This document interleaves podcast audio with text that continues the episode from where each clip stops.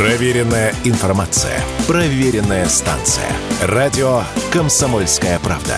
15 лет в эфире.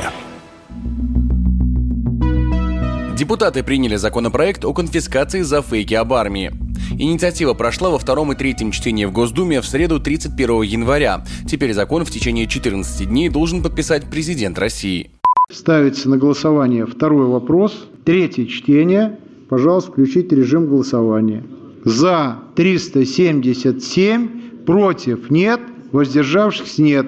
Федеральный закон принят единогласно. Коллеги, поздравляю. Согласно новым нормам, теперь любой, кто будет распространять недостоверную информацию о действиях вооруженных сил Российской Федерации, должен будет распрощаться со своим имуществом в России. Законопроект сразу же вызвал много вопросов, так как формулировки оказались не совсем понятны простым гражданам. В первую очередь возник вопрос, как определить, что человек распространяет фейк.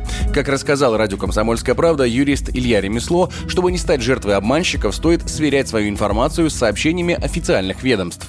Если даже вы распространяете информацию, полученную от кого-то, то вы обязаны ее проверять, особенно если это касается там каких-то сфер, которые регулируются законом. То есть, условно говоря, информация есть общественно значимая, а есть общественно незначимая. Так вот, общественно значимая информация, касающаяся, в частности, деятельности армии, иных общественных институтов, каких-то событий, там, связанных с массовыми беспорядками и так далее. То есть, все это должно быть вами верифицировано, прежде чем вы ее распространяете. Как этого избегнуть? Ну, только нужно проверять информацию, нужно смотреть, то есть, нужно ориентироваться в данном случае случае на ресурсы официальные Министерства обороны. По имеющейся практике только э, данное ведомство определяет, что является фейком, а что не является.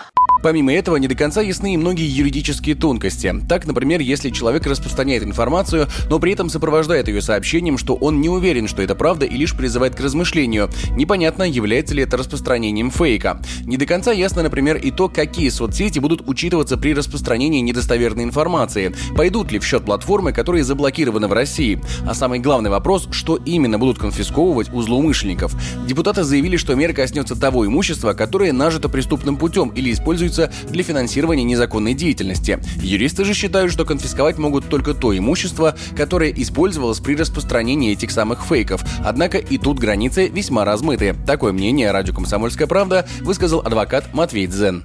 Под конфискацией имущества имеется в виду не конфискация всего имущества, а только лишь связанного с совершением этого преступления, то есть того имущества, которое использовалось для совершения этого преступления. Правда, если вы, например, ехали в автомобиле в этот момент, то может стать вопрос о том, не использовал ли он автомобиль для этого, ну или теоретически, например, жилое помещение. Такие вопросы возникали, кстати, в практике применения конфискации по другим статьям, то есть это не надуманная проблема, она реально существует. Ну, есть разъяснение, она более-менее решается.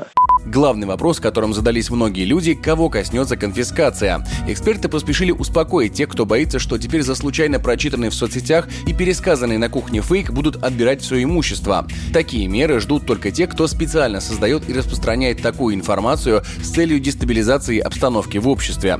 Обычных же людей такие последствия не коснутся. Уверенность в этом радио «Комсомольская правда» высказал глава Фонда защиты национальных ценностей Александр Малькевич закон о борьбе с фейками, который сейчас принят, тоже станет объектом для распространения фейков. Сейчас в ближайшие дни людей будут пугать тем, что вы за то, что передадите какую-то непроверенную информацию, лишитесь там квартиры, машины, все потеряете. Но это не совсем так, потому что серьезно наказывать будут тех, кто злонамеренно создает и распространяет дезинформация с целью вызвать общественные потрясения. Для тех, кто, условно говоря, заблудился, там гораздо более мягкие формы предусмотрены, и даже для тех, кто выступает, скажем так, против государственной политики, и то наказание на уровне лишения званий, там, наград, то есть без каких-то там чрезмерно драконовских мер.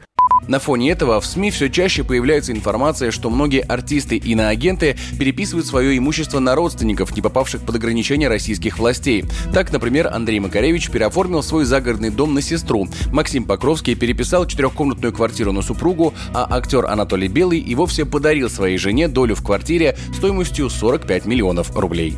Егор Волгин, радио «Комсомольская правда».